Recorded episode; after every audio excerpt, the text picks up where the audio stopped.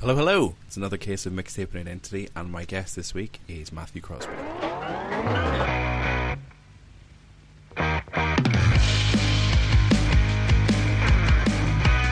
Yes, thank you so much for joining me. It is great to be back. I think I've been off for about two or three months, so it is great to be back with you. This is episode 48 with Matthew Crosby.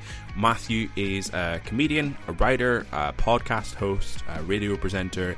Um, he's also just a lovely guy who loves chatting music, so pretty much my ideal guest. Uh, first things first, great playlist.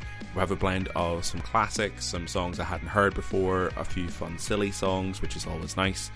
Uh, and then this was a really fun recording. Uh, Matthew did warn me at the start that I might need to reel him in a little bit, and I just didn't. So we ended up chatting for for nearly three hours.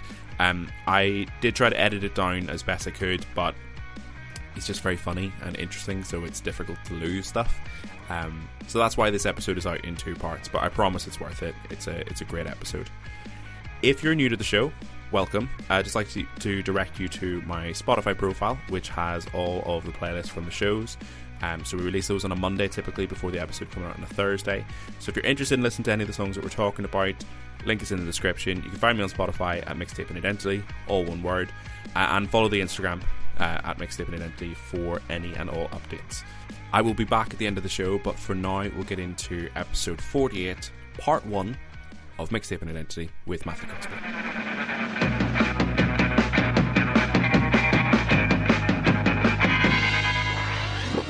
So, how often do you actually listen to music at the moment?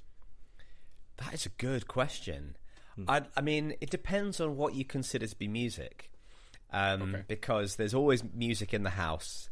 You know, the radio's on a lot.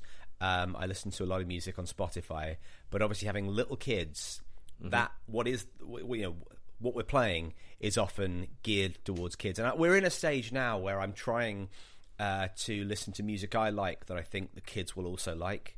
Right, That's kind okay, of yeah. that's so, so like during the during the daytime if I'm in with the kids, I'm trying to. I've put a thing out on Twitter recently to ask like what are the because the Beatles is the first one you think of for me Yeah. because it was the, one of the first bands like my parents love the Beatles and uh, Yeah. there's so many songs which are basically kind of like kids songs you know not just the Octopus's Garden and Yellow Submarine the Ringo songs but also Obladi Oblada is a big hit with my uh, eldest daughter who's three and a half loves Mm-hmm. it and I know it's an unpopular you know it's not one of the songs that people go oh you love the Beatles your favorite song must be Obladi Oblada but um but I loved it when I was a kid and I sort of I never really realized that it wasn't a cool choice, you know. So I loved it so much.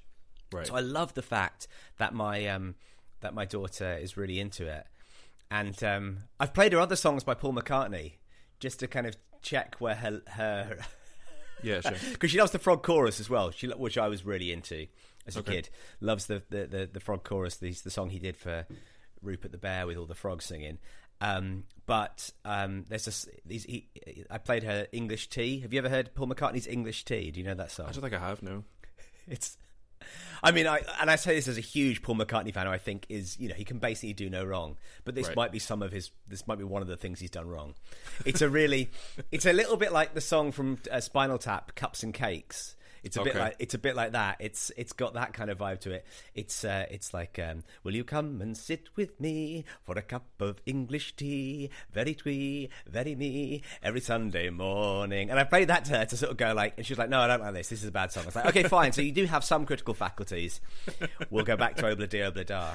Yeah. Um, but yeah, uh, but and then of course a lot of we'll get into this in the list because I put some I've put some kids music in just because it's very much in my in my uh, world at the moment. Right, But we sure. listened to a guy called Nick Cope as well, who. Okay. Now Nick Cope, I'd never heard of him before I started watching CBeebies, but Oh, he the was Nick Cope podcast. the Nick Cope Popcast, exactly. But he has like a he's part of the Oxford or he was part of the Oxford scene that sort of spawned Radiohead and Supergrass, and he was in a band, a band called the Candy Skins, who I think had a bigger success in America, but never really had much success anywhere. okay. I hope that's not unfair to say to the Candy Skins, but they certainly passed me by as a sort of indie rock kid of the nineties.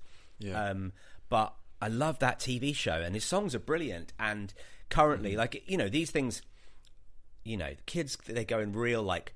I mean, I'm, I was the same as well. They're really obsessive about a thing for three weeks, and then they never want to hear about it ever again. You know, so like the, the you know, so the, the phases are like, for example, if Nick Cope put, if Nick Cope said, "Oh, I'm going to come and play a gig in London," Mm-hmm. I would have to really um and uh as to whether or not to buy tickets because Right, who okay. knows by the time the gig rolls around whether or not my daughter's still going to be interested in that. Sure. Um, Yeah. But yeah, so like, there's always music in the house, and there's always I'm I- like, you know, if I'm if I'm going out for a run or if I'm, you know, if I'm just out, going for a walk out my own, I feel like I listen to a lot of a lot of music. I Hmm. still, yeah, I still always always need something. Podcasts to fall asleep to, or if I'm doing something really like mind-numbingly boring, like the laundry, then that's Right, sure. podcast. So the brain has to be a bit more like thinky. Yeah, yeah. But I do. I, Okay. lis- I listen to music all the time. Okay. And when you're listening to music for you, then are you going back to old familiar, or are you trying to find new stuff, or what's the what's the go to? I mean, it's a, it's a little from column A, a little from column B, Sure. but column A is massive. It's Hmm. huge. like I try as much as I can. Like the the thing I found actually I've started doing is I go back to eras I know quite well and explore other areas around it. Right. So like I'm a big fan of the 70s. So when I was a kid I was really into Led Zeppelin, Black Sabbath. I mean, even even like you know, late Beatles is is kind of early early seventies. Paul McCartney solo stuff, um, but uh, you know, Crosby, Stills, Nash and Young, that kind of thing. Um, I think that might be sixties, but anyway, yeah. So I'll, I'll go back to I'll go back to the seventies and go, well, which bands from the seventies did I not know that much about? Right. Um, or which bands from the eighties did I uh, not know much about? And I and try try to go in that way. I try and I, I do try and listen to new music and what I what tends to happen is I I just listen to a lot of bands that sound like bands from the seventies. All right, you know, like there's a real uh, habit at the moment for lots of bands, you know, like the kind of um, sports team and Yard Act and those kind of bands Yeah. that sound a bit like a bunch of bands that I already like. They sound a bit like Art Brutes. They sound a bit like The Fall. They sound a Mm. bit like Pavement. right. So I'm kind of, you know, I guess a bit like Pulp as well. In the case of Y- Yard Act, I feel like they've got that kind of thing going on. So I don't, I don't, I don't stray, I'm, you know, I don't stray too far from familiar territory, Yeah, sure. um, which is is bad, really, because I, li- you know, I, I, I, would, I would like to, I'd like to have more of a kind of um, uh, a, a broader palette, but Sure. ultimately, I like people with guitars.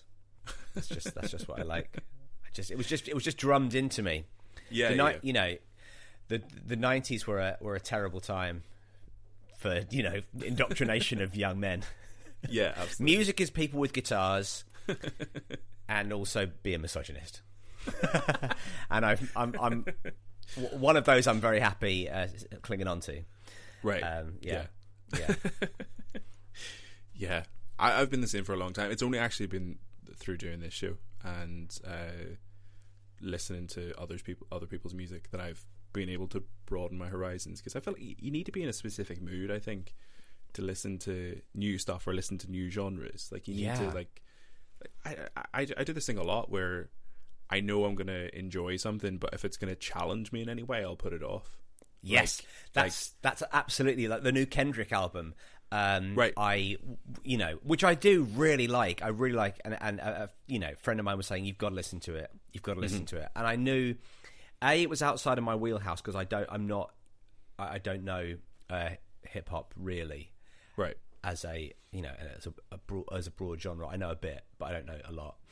And um, and b it's just I, I knew it wasn't going to be an easy listen, and it isn't an easy listen Yeah. it's a really ch- it's a really challenging piece of uh, uh, piece of work, and you go like, oh, I could, I could, you know, I could just listen to Green Day, which is such a lame. It's Yeah. such a lame thing, but you go, I, I, you know, I, I know what I'm going to get from this. Yeah. It's pathetic. Yeah. and I yeah, know no, that. I'm, I'm the same. I do it with TV shows all the time. Like I like, e- even stuff I know I've enjoyed before, like uh, Succession. Yeah. um, big fan of Succession. Haven't watched the, the most recent series. It's available to me. Like I know I'm going to enjoy it, yeah, but I just I've not been able to put myself in the mindset to watch something that I know I'm going to have to concentrate on.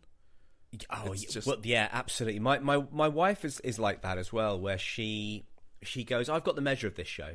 I, I get what it is, Like, um, so it means that I, I often end up the shows I want to watch that she doesn't want to watch. I end up not really watching because Right. if, we- if we're together, we're watching telly together, and we watch telly for Yeah. about an hour max a night, and um, and so if I know there's something she's like, "Man, I'm just not bothered about this anymore," um, Right. It's quite hard. Like I love Yeah. I love the TV show Barry, but it basically Yeah. I can basically only only ever watch it now. She, we watched the first series together. And Uh-huh. Maybe even we watched the first sort of three quarters of the first series together, and then she was like, "Yep, I get it. I absolutely get what the show is, and it's really, really well done, but I'm just not that bothered." Right. And so I have to just find. But actually, I did with, with that. I did like because it's like that's my little treat, a thing that Yeah, just sure. that's just for me, Yeah. and because those ti you know the times when she's out and I'm in are pretty few and far between. Mm-hmm. I kind of really, I really enjoy those moments. but I don't have yeah, anything like that with music because music, I think, is we obviously we listen to stuff all together. You know, we Yeah. play play stuff in the car or we play stuff around the house. But there's so many more chances to be, li- you know, like if I wanted to, I could Yeah. be listening to my own stuff all day when I'm working or just when I'm out Yeah, and about. Yeah. So I, I know, yeah. So I do exactly. I completely know what you mean. It's t- it's just it's just too easy to go, especially with like I've, I have like, you know I'm, I've, I've obviously in the last twenty years fallen away from the charts, but I Yeah, sure. you know that, there's, there's none of those kind of appointments that I used to make. You know, there's none of that like watching Top of the Pops or watching Jools Holland or watching The Word Yeah. you know, uh, or listening to the evening session on Radio One. All of that's gone. So all the ways I'd, you know, so now it's basically like if I like a new band, it's because they play them a lot on Six Music. Right. Sure. That's it. yeah. And I, yeah, I think you'll you'll get that from some of the songs I've chosen. Sure. Yeah. I, and again, I've talked about this on the show uh, before, but it's it's a similar thing I have with um, albums and playlists as well. Like I, I've lost a little bit the um, the the this sounds really wanky, but like the joy of listening to an album, uh, because if I don't like a particular song, every other song is readily available to me, so I'll just skip it. I never go back to it. And then if I look back at some of my like my old stuff, like the stuff that I my my sort of comfort songs, so many of those are like are songs that took me a little bit of time to really get on the album or like you Yeah. had to understand the context to really understand them. I don't really do that as much anymore. I just sort of like I've got a playlist, so I'll skip on. And it's not a good look for the host of a podcast about playlists to be slagging off playlists. But um but that's where we are. No, but I know I know exactly what you mean, and I also as well. I don't know. I, I don't know how old you are, but I was, um, and it's one of the great tragedies of people my age is that I grew up in the era of the cassette, and obviously I know, like you know, there are still bands that put out cassettes in a very cool retro way, but I um like. I had so many. My parents threw out a load of my cassettes, and I was devastated. But I don't even think I've got a thing that you can play cassettes on anymore. Still got loads of cassettes, but I can't play them. Right. Um, uh, and then you know, obviously, I then replaced them on CDs, and I don't really listen. To, I've got a CD player, I've got all my CDs, but I don't really, you know, pair up the two. But one of the good things about cassettes was you put it on, and yes, of course, you could fast forward, mm-hmm. but it was an inexact science. You know, Yeah. when the CD came along, and you could just literally skip a track, boom. You know, I, I, I, did like that about the cassette, but then also when I was listening to cassettes, I was, you know, all I had was time. I was Yeah, yeah. 16 years old. Yeah. I had just, you know, I would wake up early in the morning. I'd go and do my paper round. I'd take my Walkman out with me. I would, you know, Right. listen to, I don't know, the Holy Bible by the Manic Street Preachers or uh, an album by Nirvana or Monster by REM. Or I'm trying to think of all the things that would have been around at that time. And Yeah. you know, especially like an al- you know, an album like I had Incesticide, the Nirvana compilation, and there are loads of like really some of their weirdest, oddest stuff that, Mm-hmm. as someone who loved Nevermind, which is basically kind of like a a, a pop album, you know, Right. um, with a lot of with a lot of screaming and distorted guitars, but there's a lot of pop hooks in it. It was quite a it was quite a challenging record. in Incesticide. It was quite hard to kind of get get your head around, but. Some of the most challenging songs became some of my favorite songs because I was just forced to, you know, I couldn't I couldn't uh, stop listening. You know, I, I, Yeah. I, you know, I, I had to just kind of push through. I was Yeah. on, you know, I was I was on my bike with my headphones in. There's nothing I could do. I just had to listen to, I don't know, Yeah. Mexican seafood or something. I don't know, but yeah, it's um. So so yeah, I, I, I that's the thing. And like when a new album came out, I would um, yeah, I would go home and I would like lie on my bed and listen to it. Yeah. you know, really, I would just go, "This is it. I'm going to just focus on listening to this record." And um, if I lay on my bed and listen to a record now, at any point during the day, my wife, who also works from home, would think I was clinically depressed. Even if I was listening to Katrina and the Waves' greatest hits, she'd be like, "Oh, something's gone on here. What's what's happening?" But I used to love it, you know. Yeah, yeah, headphones on, lying on the bed, and just go right. For the next forty minutes, I'm just going to be inside this record, Right. And um, and I, I don't do it as much as, as I used to. And I love it when I find an album like that I really do like that I can really spend spend some time with. Yeah. Um, uh, it's it's great. But even then, like, I, I, I it's very very rare. The big shop, if I'm doing the big shop on my own, Right. I might I might listen to an entire album. Right. Okay. Yeah. But then I also might, you know, I also might have to have the kids with me, and it's like that's you know Oh, the big gets- shop with kids is. there gets to there gets to a point where you're like, I could have one AirPod in, yeah. but come on, come on. Yeah. Yeah, it's just you get it's like you know the phone is distracting enough without you having to be also listening to music on it as well. Yeah, But yeah, yeah. I, I yeah, I could I could have one ear, AirPod in and pretend I don't hear the screaming. That would be Yeah, I could have both AirPods in and just just have my like. It's, that's the, one of the good things about having having longish hair is you can just cover it, cover your ears over, and no one knows what a terrible parent you are. Yeah, no, actually, that, that's they're, they're crying tears of joy. Mm. Yeah, that's what it is. yeah, yeah, absolutely. Alrighty, so like we'll we'll get into the list then. So song one is a song you fell in love with straight away.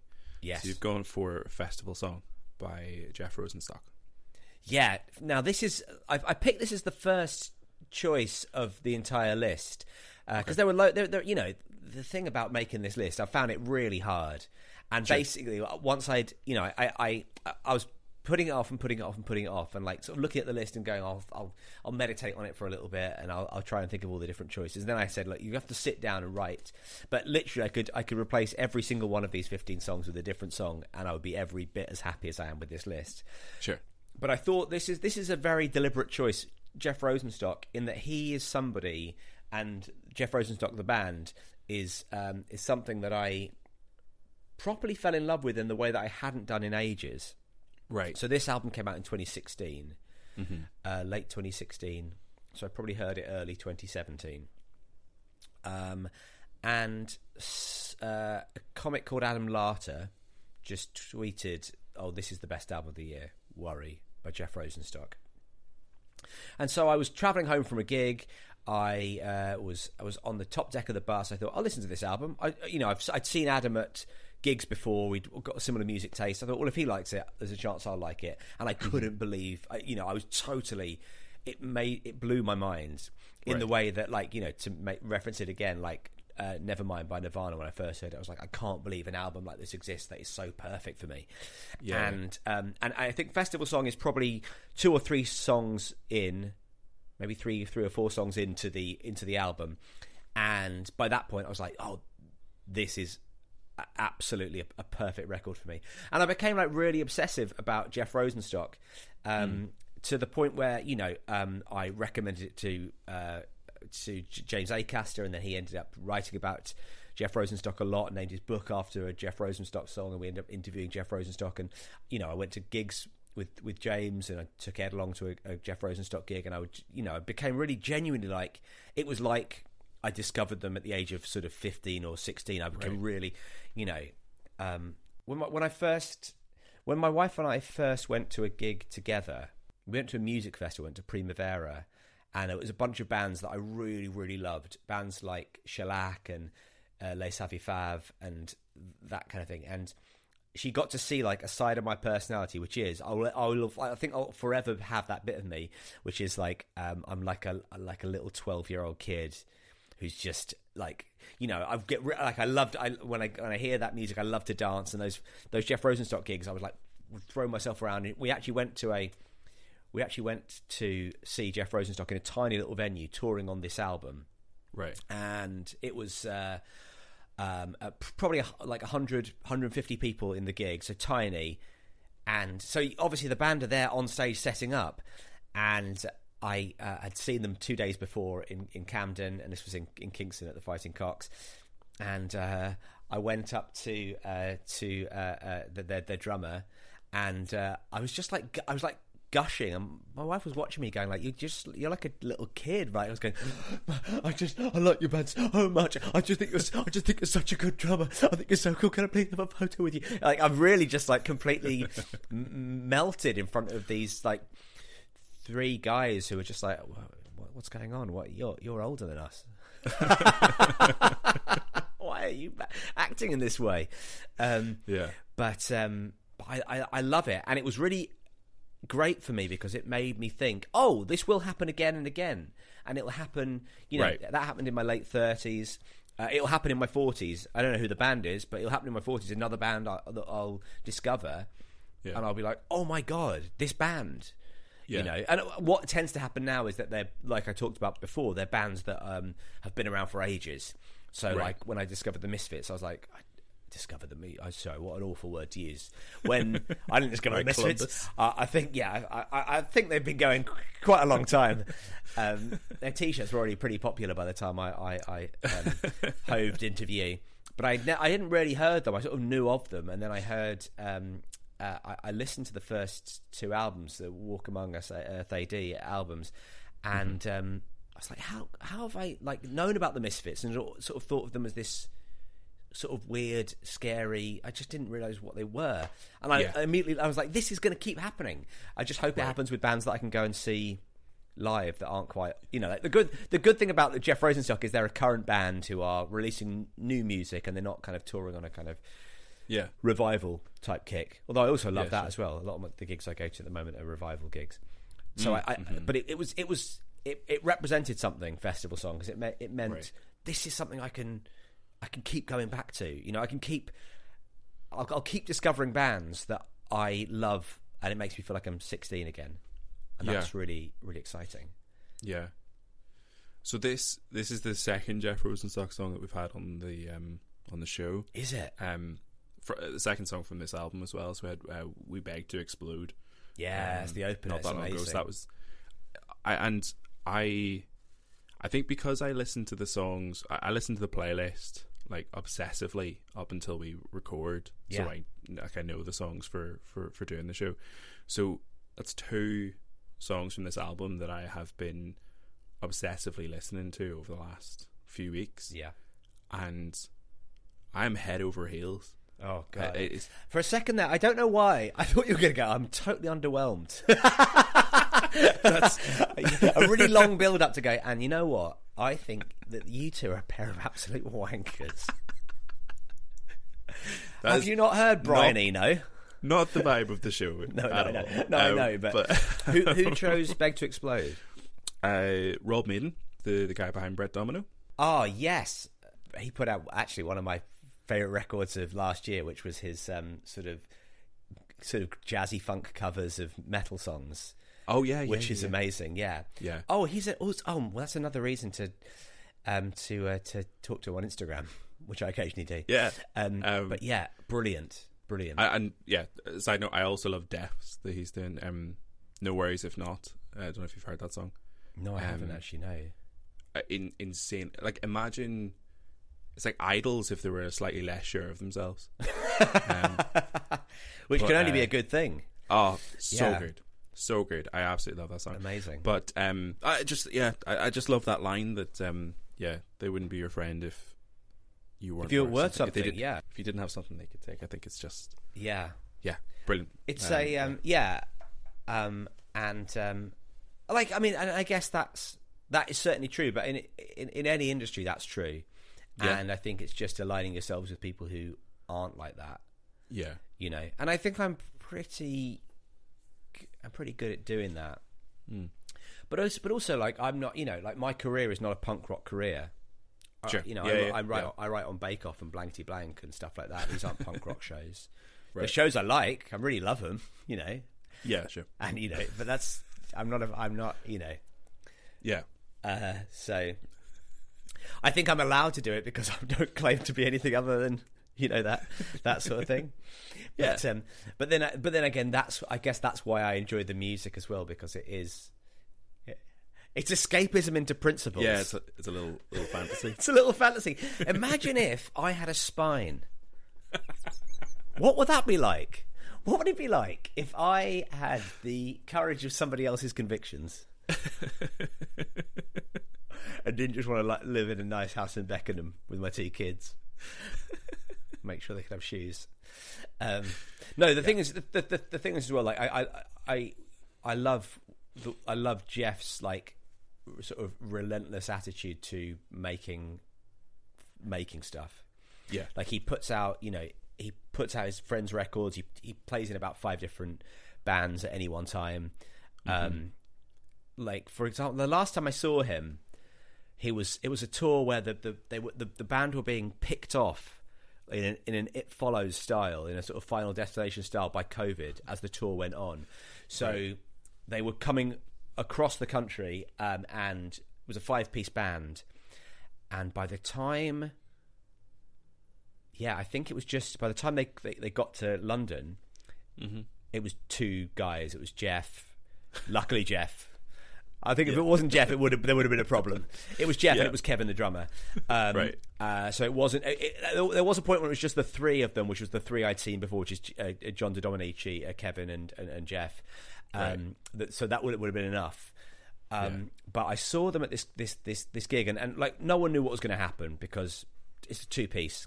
And he came out and he said, um, like, I'm going to just try and make this as good a night as possible. Started did the first half hour just acoustic, him playing his songs acoustically, and such is his kind of fan base that all of the other parts got filled in by the audience. So like he played uh, Nausea, I think he might have played Nausea first or second, and um, the horn parts just the audience just sang them because we just know them s- so well. And I was there with other with other like loads of people who loads of Radio X listeners who I didn't know, and loads of other comics who I did know but didn't know were going to be there. Right. And there were points when we were just turning around to each other, going like, "This is actually almost better than if the five piece had shown up because this Yeah. is a." And then and then because he's played in so many other bands, all the other bands that um, who are supporting him, Yeah, like they would come out and play some of their songs from the other bands they were in, and Jeff Right. could play on those, and it was just the most amazing sort of communal experience, and I love that. And he's also like, he isn't a punk rocker in like he is a fuck the man guy, but he's sort of like fuck the man with total joy in his heart. Yeah. you know, he's got real, real passion and and and like righteous anger that that kind of manifests itself in a um in a in a total optimism. You know, um, his music like I know his music can you know he he can sing about bleak things, but the the music suggests that he hopes one day things are going to be all right, even if Yeah. even if that doesn't look like that ever will be the case. yeah. Um, and I the type of music I really connect with is the the sort of the bleaker themes, but with a little bit of hope. Yeah, yeah, absolutely. He's Yeah. not. There's nothing depressing about his music, even though he can be singing about really, really depressing things. Yeah, yeah. And um, yeah, and I, I love Yeah. him. I think he's. I think he's amazing. And um, yeah, I just like any. You know, anywhere he's played. Like last time he played. Well, the first time he, he played London after I'd really got into this, I saw him like both both shows, and Mm-hmm. I just you know I just always I always enjoy it. And every time I see him, he's got like a different and bigger audience, and there's always like it, it's one of those gigs where every time I go and see him, he there's I, I know loads of the crowd, you know, and I Right. don't you know I just don't know they're going to be there, but it's Yeah. great, it's brilliant. Yeah, absolutely. All right, perfect. Mm, All right, song two is a song that took you a while. So you went for a Kyoto by Phoebe Bridgers. Yeah. Now, I this only the reason I picked this is you. This is just this is a song that hit me in a different way this week. There's a there's Right, a- okay. like uh, uh, you you will know this as a as a recent dad. There's a real shift that happens when you become a parent, Mm-hmm. where you end up watching TV shows and siding with the angry parents. You know, you'll watch a you'll watch a teen comedy and be like, actually, they might have a point. Yeah, You did break your curfew. You yeah, know, you were out too late. You yeah, ex- exactly, exactly. That's actually exactly. really disrespectful. They were worrying. They were eating their hearts out, and I know you're out there. But and, and I think and and um, so I I've always liked Phoebe Bridgers, and I've especially liked this. And again, this was a big song that got played a lot on Six Music in lockdown. So it was one of those songs where I like. I, I try and make a, a, like a list of songs I've listened to. They're not necessarily from the year, but each year I'll Yeah. make a list of songs I've listened to a lot that year, and um, a lot of the a lot of the six music playlist ends up on there. Like you'll hear a song, go, "Oh, this is great! I'll put it on my playlist of the of the year," and then after a while, you go, "I don't, don't need it to be on my playlist of the year. Six music going to play it enough to me."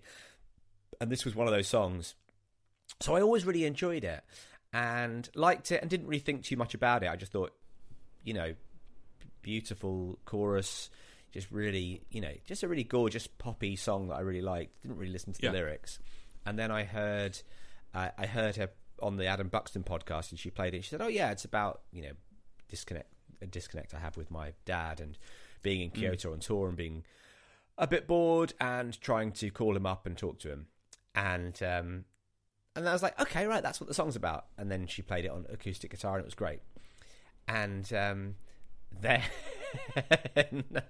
I was driving driving home from the big shop the other day. I had my youngest daughter with me in the back of the car, and uh, I uh, was listening to Spotify on kind of shuffle, and this popped up, and I it like got me like a sort of icicle straight through the heart, and I just started crying, and I was like, oh right, oh yeah, this is the thing that this is like it taps into, you know, from being a, a beautiful pop song, it's tapped into what I think is every parent's f- fear. I don't know. If, wait, I, no, I, I, I don't know if this is every parent's fear. I think it might be more of a dad fear than a mum fear that you're going to come, you're going to end up as a deadbeat dad. Right. You know that you're going to, uh, you know, your relationship with with the mother of uh, of the children is going to break down, and you are going. They, you know, they're going to be the central caregiver. You're going to be around. You're going to uh, overcompensate, undercompensate. Things are going to s- s- pass you by. You know, uh, birthdays are going to get missed. Um, you're going to, you know, whatever. And I feel like, I, I, you know, I, I can't see that happening at the moment, but you know, life's very long, isn't it? And life can change Yeah. a lot. And I, um, and I was suddenly thinking, oh God, what if that's me? What if I've got a, you know, two 20 something daughters who are like texting each other, did he remember your birthday? And like, yeah, well, he did, but like a week later, and you're like, oh. And so uh, it's a song that like I really liked, but it took me a while to be like, oh, that's what it's about. And you know, it's a it's like a little warning to dads. It's Right. it's obviously I don't know if she that's the reason she's written it. She's written it to process her own situation with her of dad. But it is if you're a father, it's you know basically you know there's the old um, Chris Rock joke of your job is to keep your keep your daughter off the pole. Right. I think the indie boy version of that is your job is to stop your daughter ever writing Kyoto. if your daughter's written Kyoto, you're done fucked up. You know, that's you've made a mistake there. Yeah, sure. Yeah. No, I know, I know what you mean, and I, I have been thinking about similar stuff. Not, not, not necessarily being like the deadbeat dad. Although I do know what you mean, but like, I think just like fucking up in a way that I don't mean to. Yeah. do you know what I mean? Because I feel like a lot of the, I don't know, like a lot of the shit I've had to process, a lot of the stuff that, um, like my my mom and dad did a great job, but there are certain things that they've done or said that have sort of like I've had to process, right? Yeah, and it's not deliberate, and they were doing their best, yeah, but you know there there are the odd there's the odd thing that slips through the cracks, and that's the thing that fucking terrifies me is like, what's the thing that I'm going to do, or what's the thing that I do Well, yeah, without if- thinking about or accidentally that's going to be if you look thing. at every one of your close friendships, and not even the, some of them that aren't that close, there is a moment, there's one moment, maybe more, where you've gone, that was absolutely my fault, and I fucked up there, and it wasn't intentional. I didn't do it out of malice, but I completely fucked up. And those Yeah, are yeah. people you might only see two, three times a year. This is someone who's Yeah. living in your house. You're talking to them constantly. You're there at a formative time of their, you know, the, the, the I mean, all of the most formative times of their life. Their Yeah. their brain is like a sponge. Everything you do and say is in some way absorbed by them yeah sure and so yeah and i think i think it gives you it's really interesting becoming a dad becoming a parent because it makes you think about your your parents job and it makes you like it's equal parts letting them off for stuff Oh yeah, and and and and also going, oh god, they had a like they had a they had a really hard time, and I Yeah. just I wasn't nice to them. yeah, yeah, I didn't I didn't you know like so it's like it's it's going like I I I was awful to them, but also they did bad things, but I've got to accept that circumstances are really hard. I'm, I'm one of four. Yeah. right. So I can only imagine like how exhausted, constantly exhausted, and constantly like Yeah. stretched, and constantly like you know Busy.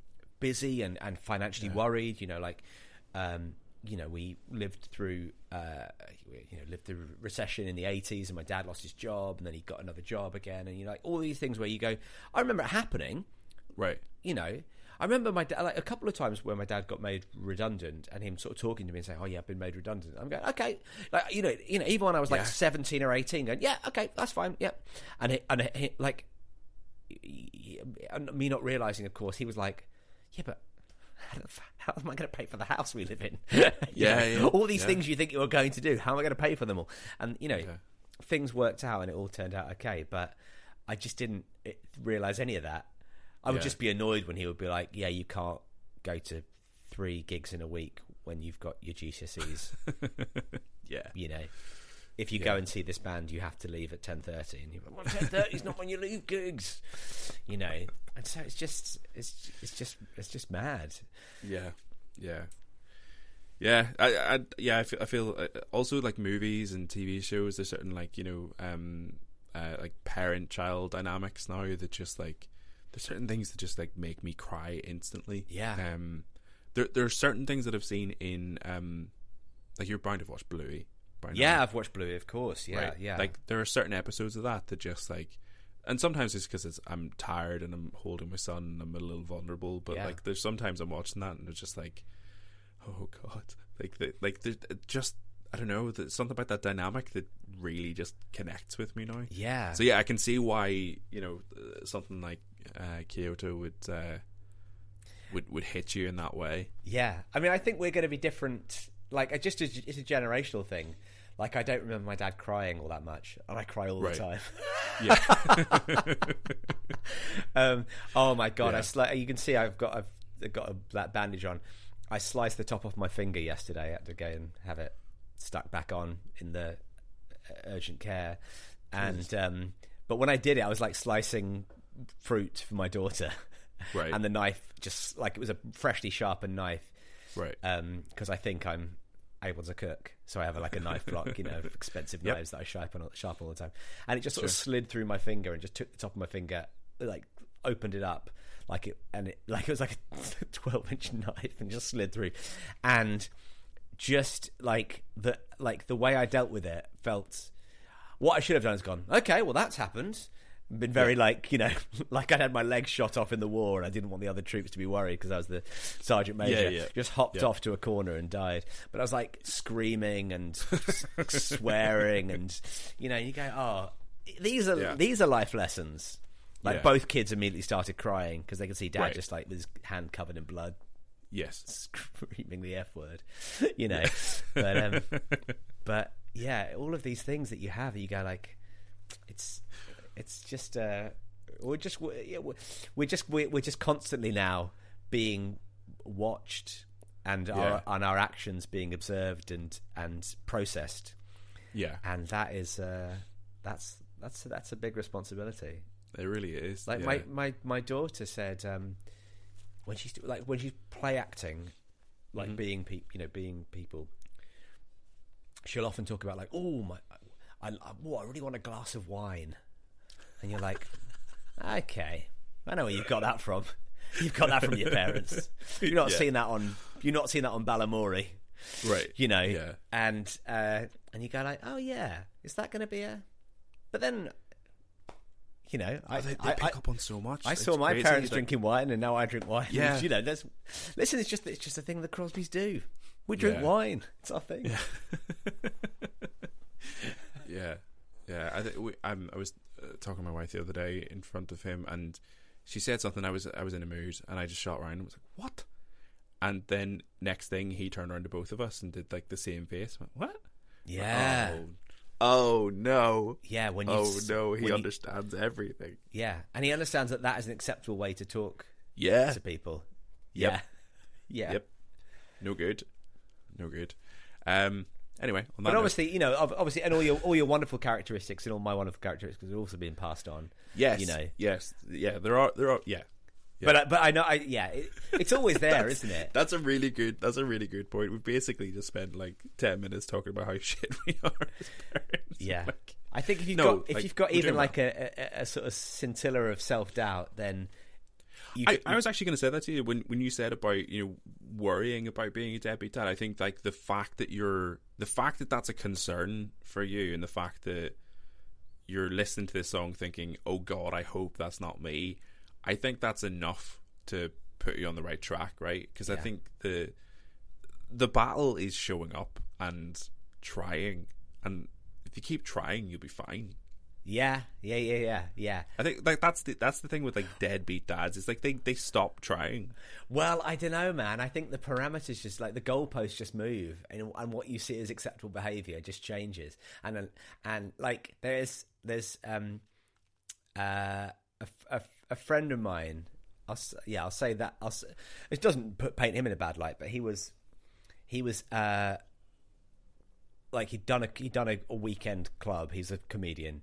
He'd done a Right. weekend club, and the headliner um was like you know, backstage after the gig. It's like a crappy, you know, like you know, you you get paid two hundred and fifty pounds for doing this entire weekend, and Right. you're stuck in a city that you don't live in. You know, in a in a hotel that's the that the you know that maybe maybe is eating up some of your two hundred fifty quid, or is Right. is you know like it can be quite a bleak existence. The old uh, life life on the road, um, and uh, he uh, was backstage with this guy, and this guy like racks up a line of coke and um, does a you know, does the line, and he's like, you know, going, oh, and he goes like, oh man, I just love being a dad, and starts talking about his kids, and you're like, in his mind, he's like, well, I'm not doing coke in front of my kid, I'm away for the weekend.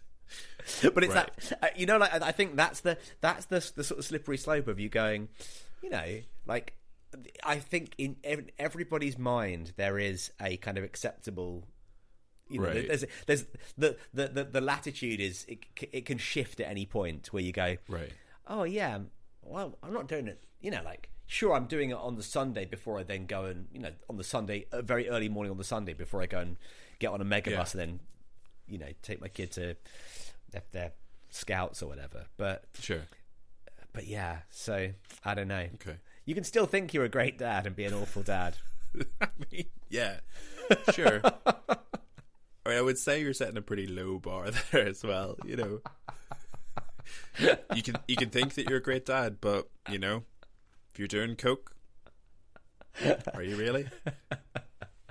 I don't. I, mean, don't. sure, I, I don't want to. I don't want to. Uh, I, uh, you know, alienate any of your cokehead listeners. Right. I'm sure Yeah. And we have. Oh, we have many. Yeah, of course. Um. Yeah. Shout out to my cokehead listeners. Shout out to all the Uh, cokeheads. yeah. Song three is a song for introduction to music. So you've gone for John Speaking of Be Dancing cokeheads, let's talk about David Bowie. David Bowie. Yeah. Um, you know, uh, yeah. So, uh, John, I'm only dancing. I think the reason I picked this one is my my my dad had the changes too. Uh, he bought it on he bought it on vinyl whenever that came out, which is Right. um, the it's like a, it's it's it's a it's a Bowie compilation, and um, I I listened to that and and again it was another one of those records where like I just ha- and I would have been really little. I would have been in primary school, so I would have been maybe eight eight years old, nine years old, and um, I couldn't believe it. Like songs that made you feel like a Space Oddity made me feel physically sick. It was so scary, Right. you know. Sure. But brilliant. Like I lo- like I couldn't stop listening to it. It made me feel physically sick. Um, but then John, I'm only dancing. I, I I remember thinking this doesn't sound like pop music. It doesn't Right. sound like it doesn't it doesn't conform to a kind of conventional. Um, it goes like it goes into very weird places, especially like the breakdown at the end. But even the chorus, you know, it feels discordant. Um, Yeah. That wasn't what I thought when I was eight years old, but you know, Right. I, I, it felt weird and different, and it felt uh, like not like a, it wasn't comforting music. And but as a result, I was really drawn into it, Yeah. And I love that. I, I love that whole compilation. I've since gone on to be a you know a massive massive fan of David uh, David Bowie. Mm-hmm. Um, And uh, I saw that Moon Age Daydream movie recently, and uh, God, he's done a lot of stuff, hasn't he? I mean, he really, he really, pa- you know, he's only alive for about sixty nine years, but he packed a lot into it, didn't he?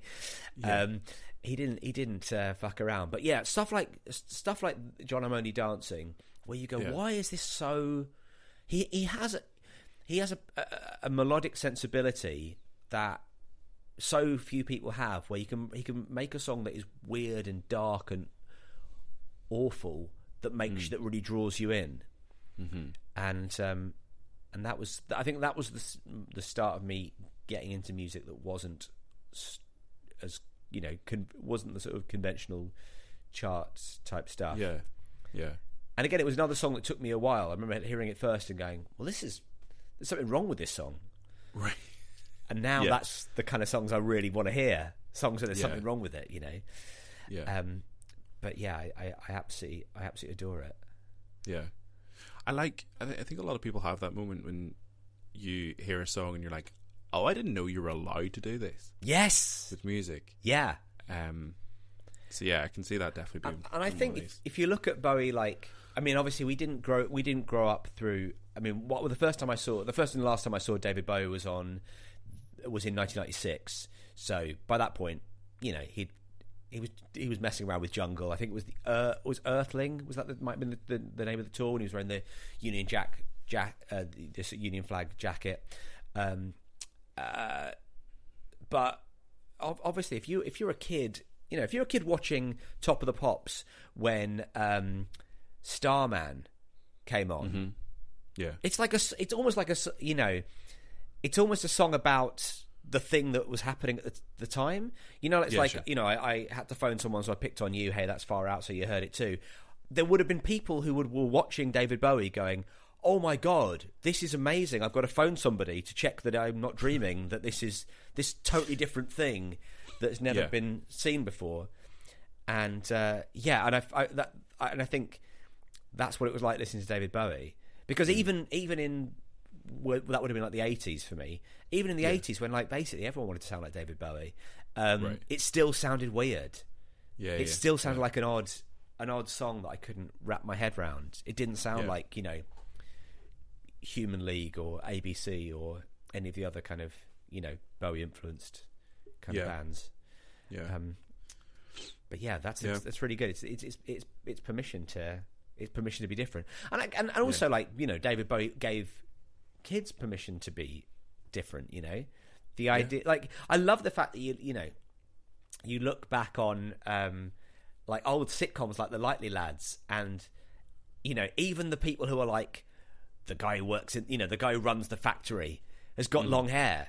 Because everybody Right. you know like it was you know that you know that kind of glam thing was just so prevalent that everyone under 30 had you know like feathered feathered blonde hair and Yeah, wide sure. lapelled suits you know this what which, which now seems like an extremely like outrageous way to dress if you dress like that now you Yeah. like you, you know lots of fashions come back around but if you wore a kipper tie, you know, paisley kipper tie and a wide uh, lapelled suit and had and, and had like a feathered haircut, yeah. you'd seem like some, someone from the, the from the past, as opposed Yeah. to you know, like that was that was know, somebody who worked for the council Yeah. back in 1976. Yeah, absolutely.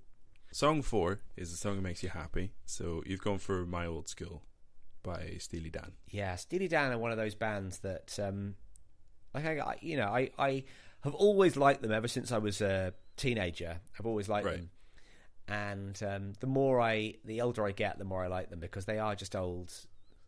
They're old, clever, clever curmudgeons, and I Right. think that just that just appeals to me. They are, um, they're you know. Incredibly skilled musicians who sort of basically gave up touring in around the mid 70s because they realized they could never create on stage the perfection of the studio. They became very obsessive.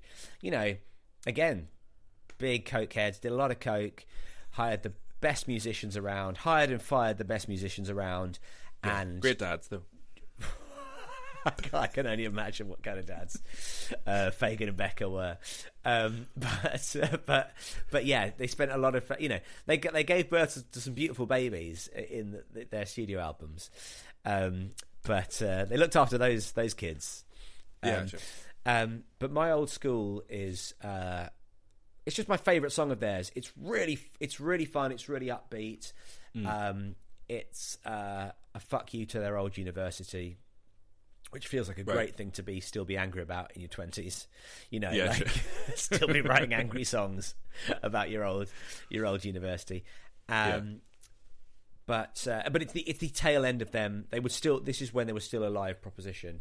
They, so uh, like I think this came out in around 1972, 73, when they were still touring, um. Right. and it still feels. I mean, they all feel like a band, but this feels like a you know a band that you could see and a song you could dance to, and Yeah.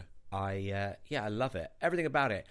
Uh, You know, I, I don't think you need to be the greatest musician in the world to make good records, but sometimes the greatest musician in the world, the, the greatest musicians in the world, do make good records, and and this is this is one of them. It's uh, Yeah. and I, I've you know I never saw the two of them together. I saw um, Steely Dan for the first time only a couple of years ago after Walter Becker had passed away, but uh, I um, they, they they're still doing the same thing. They're hiring a a phenomenal band of incredible musicians, Right. and um, yeah, just it's it, they just I just think they're I just think you know f- for a band full of musos, they're very funny and they're very fun. They've got a real sense of humor, and I think that's what a lot of bands who are comprised of people who care a lot about what music sounds like and you know obsess uh, sonically obsessive bands Mm-hmm. don't tend to also have a really sort of ironic sense of humor. Yeah, sure, sure. Had you did you know this song? Was this a song that was familiar No, this like um, a lot of this is brand new to me. Um, and uh, again, just for for for your context, um, I my my bubble of music that I listen to has been very very small for an awful long time. Right. Um, which is part of the reason that I do this show.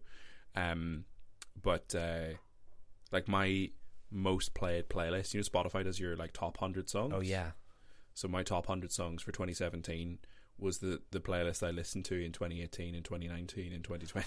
oh right. You just haven't. So- you've you've you've locked on to a year.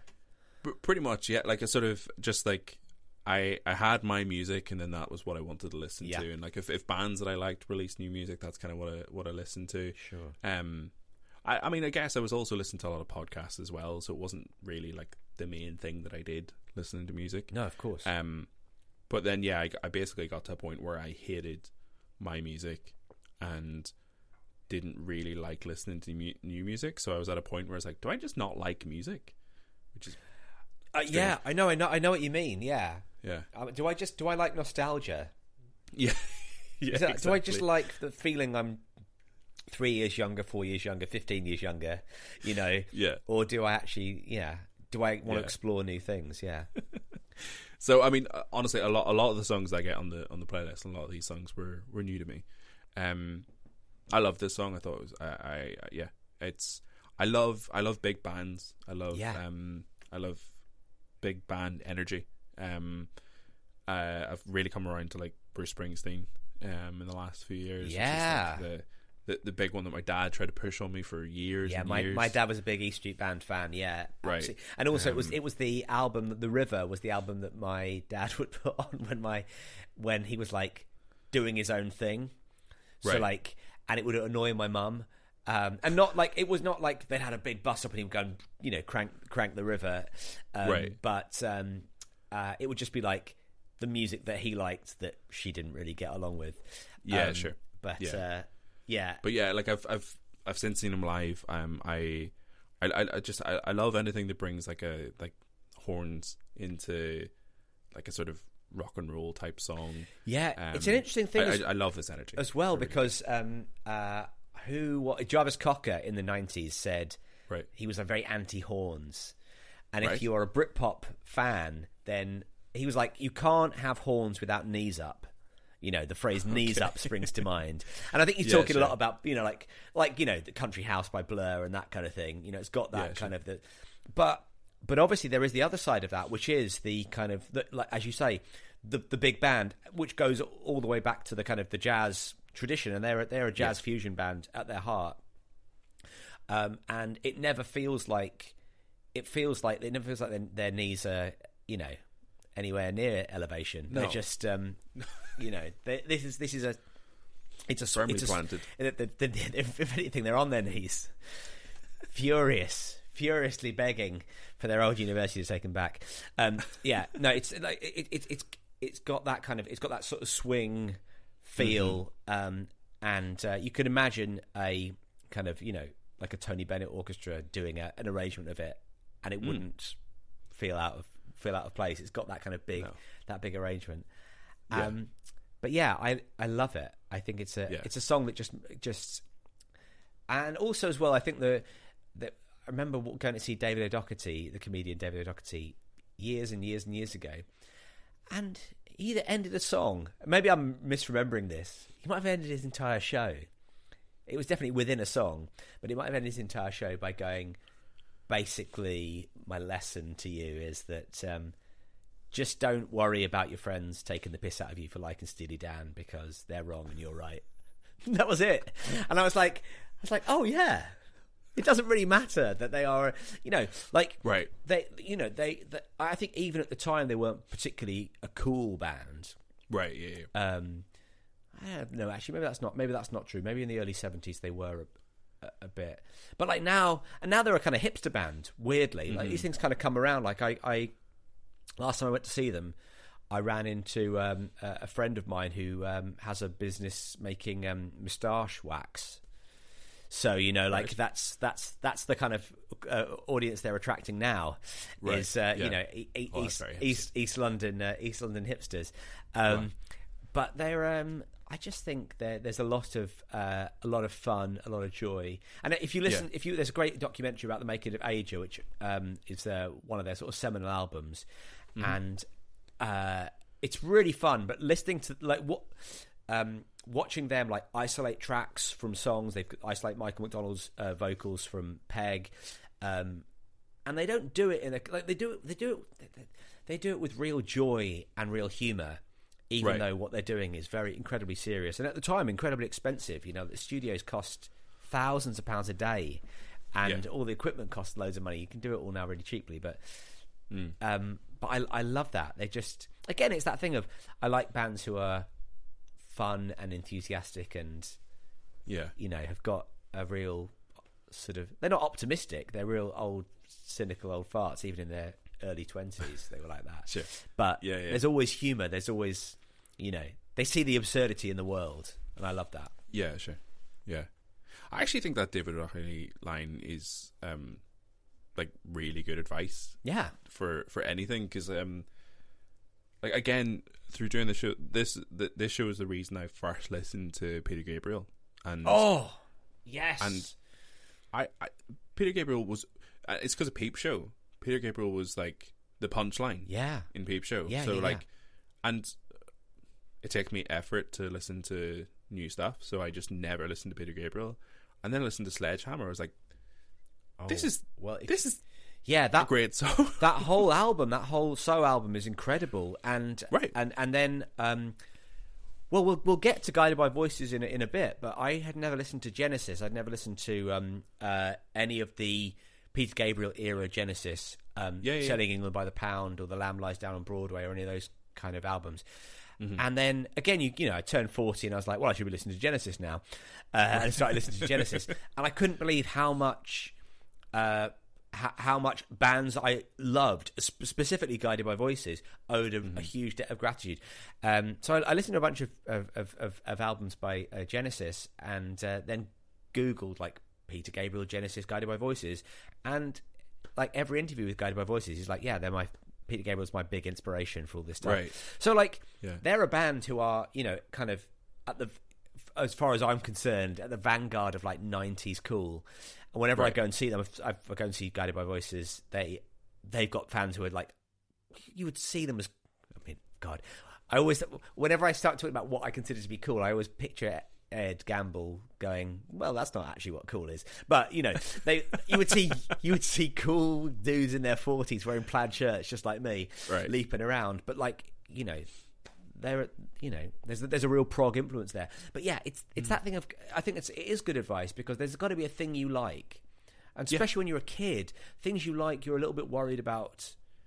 I- there's nothing worse than meeting an adult who doesn't have confidence in their own taste. Right. You know, like I, Yeah. I there was um there was and it was my my wife who pointed this out. There was a guy, a commissioner we ran into. So he was like he's like worked for a TV channel, decided what got on TV, what didn't get on TV, and we ran into Right. him in in Edinburgh. And I said, "Oh, what are you going to be seeing in Edinburgh at the, at the festival?" And he listed off a bunch of things in a really non-committal way. I'm seeing this show, and oh, maybe I'll go along to this show, maybe I'll go along to this show. And then he went off to his show, and my wife turned to me and went, "He doesn't know what's good or bad. He's got no Right. idea." And he's Yeah. worried that he's going to. He's worried that he's bought tickets for the wrong thing, or he's Yeah, or he's yeah. going to see a show, and, and I'm going to go, "Oh, that's shit."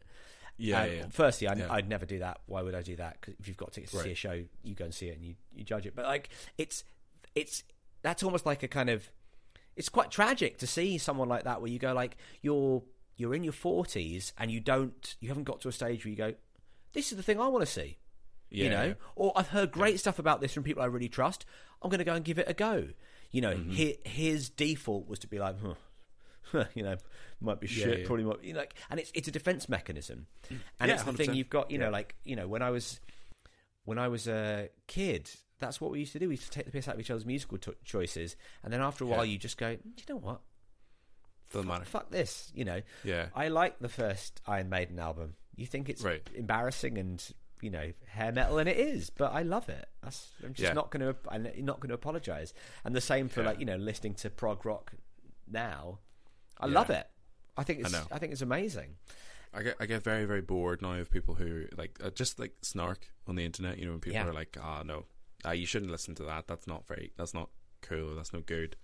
Like, oh, like, uh, like Coldplay is a really good example. Like, Yeah. people are like, like, oh, you know, people like people who listen to Coldplay. Like, I who cares? I'm really guilty of that as well because I, you know, when I did sketch shows at um, university, I, they would always have jokes like that that were like, Yeah, sure. you know, uh, you know, you like Jamie Oliver or you like Coldplay, and even in even in I did we did a sitcom on the BBC, the first episode had Mm. a joke where, uh, I you know I I had two CDs and it was like I was hosting a party and I had two CDs in my collection, and Right. it was um, Coldplay or Christmas music, Right. and I put on, That's a good and I was like, I was like, uh, well, you know, I, and I was like, what should I put on, Coldplay or Christmas music? And then it's like, you know, and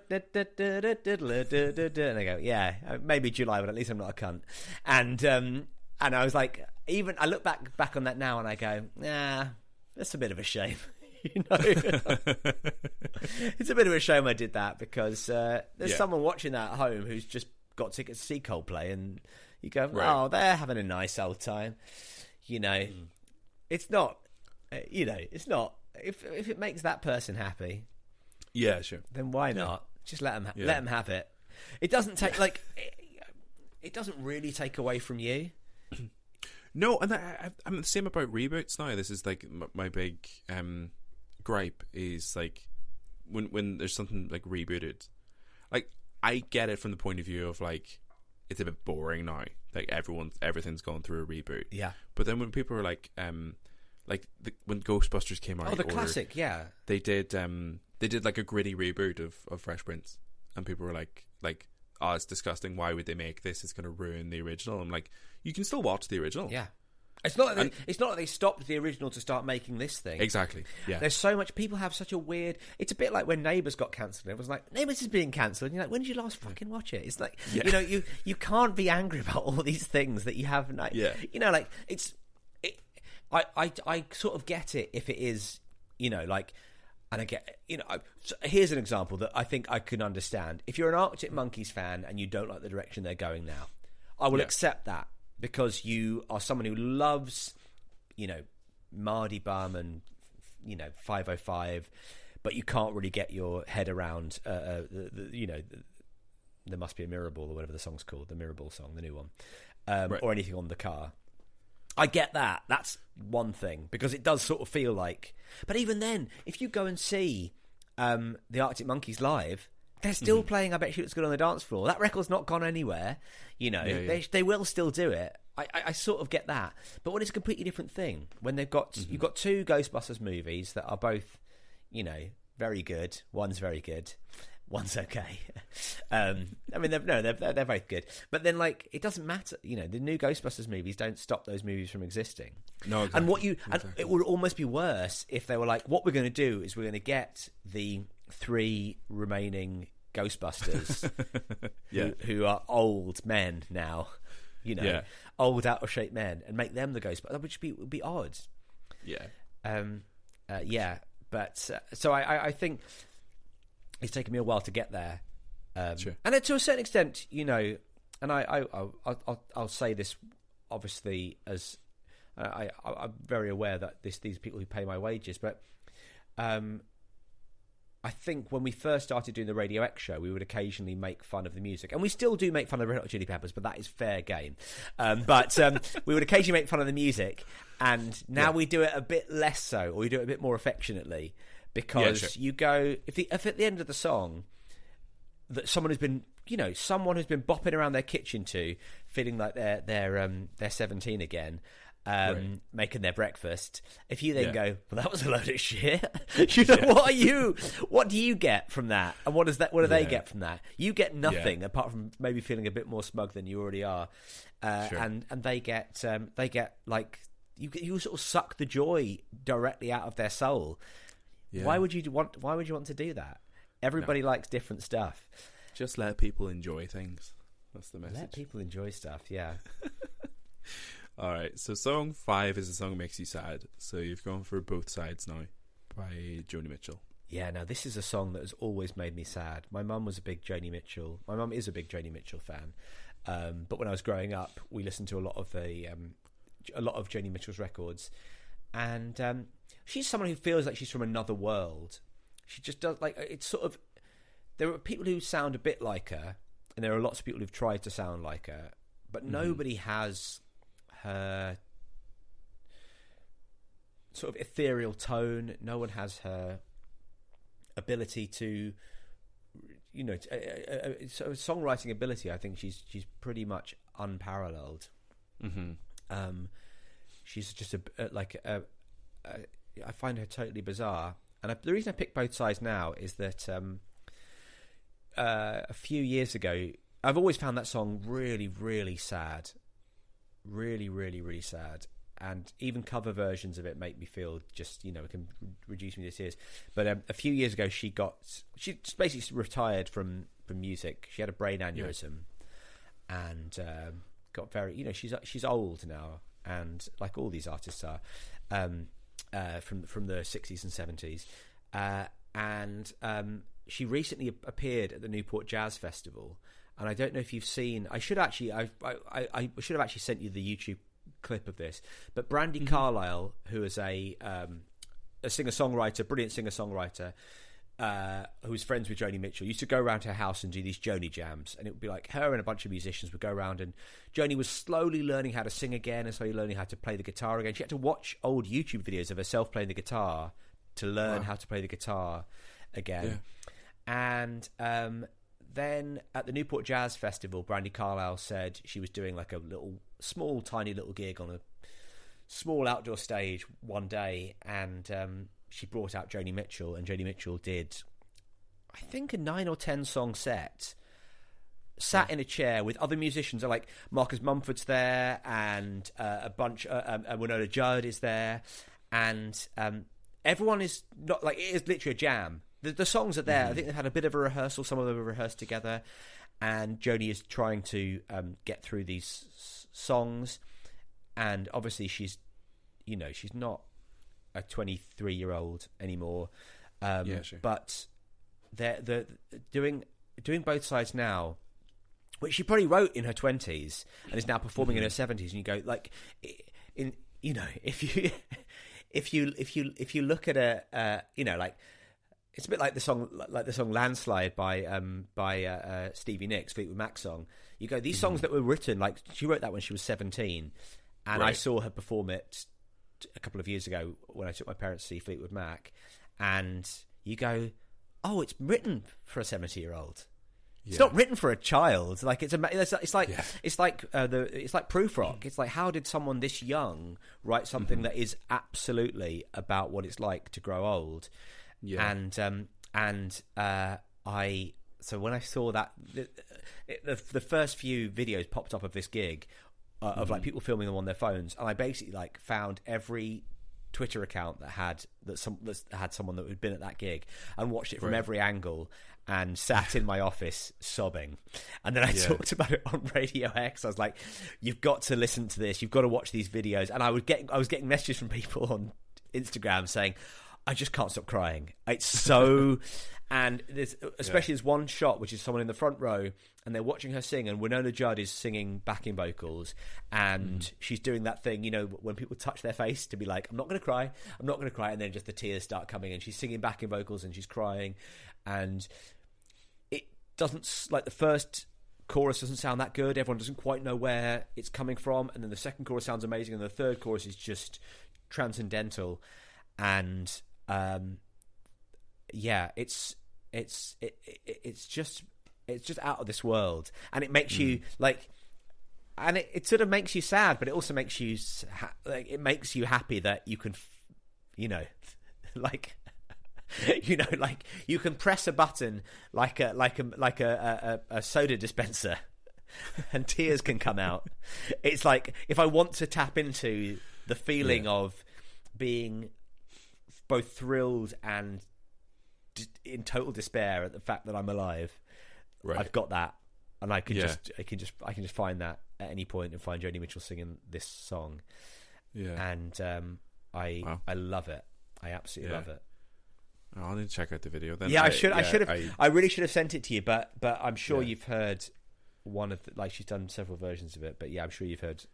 yeah, well, I, like the this the song itself is is is gorgeous, Yeah. and um, ah, there's just something about the there's something about her songwriting that I just like really just I, I was gonna say really connects with me. It connects with everyone. It's Yeah. um, it's it's just a, a it's it's poetry. It's it's just beautifully told, and it is quite a quite a sad song to to reflect on as well. Like that sort of like And again, it's Yeah. one of these things where you have to be really in the mood for it to, you know. right. I don't think I, you know, um, it's not on any of my sort of shuffleable playlists. Yeah, You know, sure. it's not. I don't want it. I don't want to be like, you know, you know, jogging it's around the derail park. your day. yeah. why is that? Why is that guy in running shorts just collapsed onto a bench? it's just that's yeah. It's but I but I I love the fact that it exists. I I really yeah. I really do. No, it's, it is gorgeous. Yeah, yeah. yeah. Um, yeah. All right. Uh, song six is a song to relax to. So you've gone for best of Jill Hives. Now I picked I, by Voices. I picked this one. I picked this one because um, there are certain songs, and there aren't many of them, where I just want to hear that song. Mm. and there was a period um, in my uh, there was a period in my in my uh, early mid twenties when I would just listen to this on repeat. I would just get Right. uh, probably probably on my like CD uh, Discman. Um, I would just put this song on like a you know like a uh, on a repeat and just listen to it constantly, just almost zoning in and zoning out of it. And so that is like there aren't many. I, I was trying to think. I, I don't really like. I don't really think about. I'm trying to think about when I relax. I don't know what I do to relax. I do lots of things that I really find very fun, but I'm Yeah, not sure. a relaxy kind of person. Right. Okay. Um, I don't, you know, I don't, lo- you know, I don't sort of crave beach holidays or anything like that. I like getting out and Sure. doing stuff. Um, Yeah. But if I want to kind of like switch my brain off, sometimes, and I think there's something especially about the the kind of the boom boom boom boom boom boom boom boom boom boom. They sort of the Yeah. the the kind of the the kind of plodding bass line. Mm-hmm. Um, that and also the nonsensical lyrics. You know, like uh, Bob Pollard writes these. I think he, I think he heard, um, I think he heard the phrase "best days of our lives," misheard the phrase "best days of our lives," and thought it was "best of Jill Hives." And was like, "What is that?" And it's like, "Oh no, I said best days of our lives." And he's like, "Right, well, I'm writing it." In the same way that um, Paul McCartney heard "Salt and Pepper" and heard heard Sergeant Pepper and was like, "Right, well, I'm writing that." Right. Um, and and so there's not. I don't think. I don't think there may be meaning to it, Right. but I don't know what the meaning is. It just Yeah, it's sure. very good at stopping my brain from working. And actually, Yeah. I listened to it so often on repeat that um, uh, my girlfriend at the time, um, when I was when my birthday rolled around, she made me a CD, a mix CD. Uh, that was called Party Playlist, and I was like, "Oh, great!" And I put it on, and it was this song, just fifteen times, and I was like, "Oh, great! That's it's both very funny and also very useful." I'm putting this on now. I'm going to listen to this. I don't even need to bring out my bring out my, my copy of, uh, uh, of, of the best of and just listen to it. But yeah, Yeah. um, That's good. are you do, you do you know anything about Guided by Voices? Are you familiar with their their stuff? No, this is the this is the first, but um, Because if you want to find a band that's hard to get into, right. that Jesus Christ, they've got a lot of records. They have Right, got okay. and, and and Bob Pollard is somebody who, um, he like he writes he writes like um like he works in the Brill Building, gets up every morning and just churns out fifteen songs, records them all really cheaply on a you know like I mean like you know like especially back in the 90s Mm-hmm. he'd rec- you know like some of their bigger songs uh songs like Game of Pricks they sound like they were recorded on like a Fisher Price Walkman um Right. they uh uh but now he's like he's he's since worked with like uh, Ric Ocasek from the Cars and stuff and you know properly produced uh records. But uh, just churns them out and has done solo stuff and guided by voices stuff and um, they used to release these suitcases which was like five or six albums of you know 30 songs each and every I've got a, I've got one of them actually. Every song on it is by a different band but they're all just him it's just him like so he would like he would come up with for each album come up with 30 different band names and 30 different songs Wow, and- okay. so like he just is he just pumps them out but for Hmm. some reason his quality doesn't seem to have dipped um because he still is producing amazing like if you if you ever you know release radar on spotify Mm-hmm. if you get you know if you ever listen to your release radar like who's releasing a record this this week my picture is always a picture of guided by voices the picture that shows up will be like this is the person that's released a record this week it's always a picture of of bob pollard because um he's always releasing a record he's constantly Right. constantly putting out putting out music and um Yeah. and i love it it's quite it's quite inspiring it's Hmm. you know like it's, it's for anyone who creates you know it's like that thing of you never you know if you don't go down to the riverbank you're never going to catch any fish Right, well sure. he is is you know he's the reason calling them in. he is the reason that he's that the, the the oceans are in so much trouble he's over farmed the oceans of music I'm sure I'm sure he'd love that. It was um I really liked it. It's a very it's a very meditative song and I think the um I I know what you mean. Like I, I I'm not I'm not necessarily one to um yeah, sit down and try to switch my brain off, but I need to sometimes. Yeah. And I think songs like this are really good for that. Like it just sort of allows your mind to drift. Um and you can think about other things or you can sort of not focus on I don't know, like work or something that's Yeah. stressing me out. Um but yeah, there was just something about this song that just like it just took me away for a little bit and I think the the bass line that you mentioned is one, but I think the there's something about the the vocal melody as well that just sort of I think because of the flow of it, it just yeah, it just sort of takes you away a little Yeah. bit and, and well try listen to it 30 times drift. in succession and then you know see where you are after that all right, challenge accepted. Yeah. My my brain will be mush. but it's interesting as well his vocal style because he sings Yeah. in a you know he's also like a really weirdly the, last time I, I, I saw him i saw him with my friend richard and um, he's very he's like a big guy. Like a famous drunk. Um, so not like he sings in a quite sensitive way i think. Right. but he's big and aggressive and ch- chugging beers on stage, and has released albums of his of his between song banter, right, okay. um, which is often very aggressive and you know like very funny, but like um, uh, Richard said afterwards, he's like at any point if he started like going on some sort of MAGA rant. You wouldn't be surprised. And I, there's nothing he's ever said or in any of his songs that suggests that. But like just the big, Right. brash American beer chugging Yeah, persona. If he suddenly Yeah. started, uh, you know, you know, popped on a red cap and uh, uh, started spouting some QAnon theories, it wouldn't be surprising. Um, Right. but he was he's a big Peter Gabriel obsessive, and actually, if you listen to that early Peter Gabriel, that voice. He almost sings like the, the, the, the, voice he sings with is almost a British accent, and it is basically the voice that Peter Gabriel sings with in um, in his early prog Genesis era. I couldn't. okay. It, it blew my mind how similar it is. It's like he's. Yeah, yeah. It's like he's gone. Oh, that's that's the way I'm going to sing. And when he was a kid, he loved uh, Genesis. He loved Peter Gabriel, and was like, "Yeah, I want to do that." But instead of um, doing a song that lasts 35 minutes and is 17 different songs sewn together, I'm going to release an album that lasts 17 minutes, oh, 35 minutes. It's 17 songs, and every song is by a different band, but they're all Right, me. okay. So like that's that's how he's gone for it. Excellent, excellent. Um, all right, song seven is a song from your preteen years, so you've gone for "The Lion Sleeps Tonight." Yeah.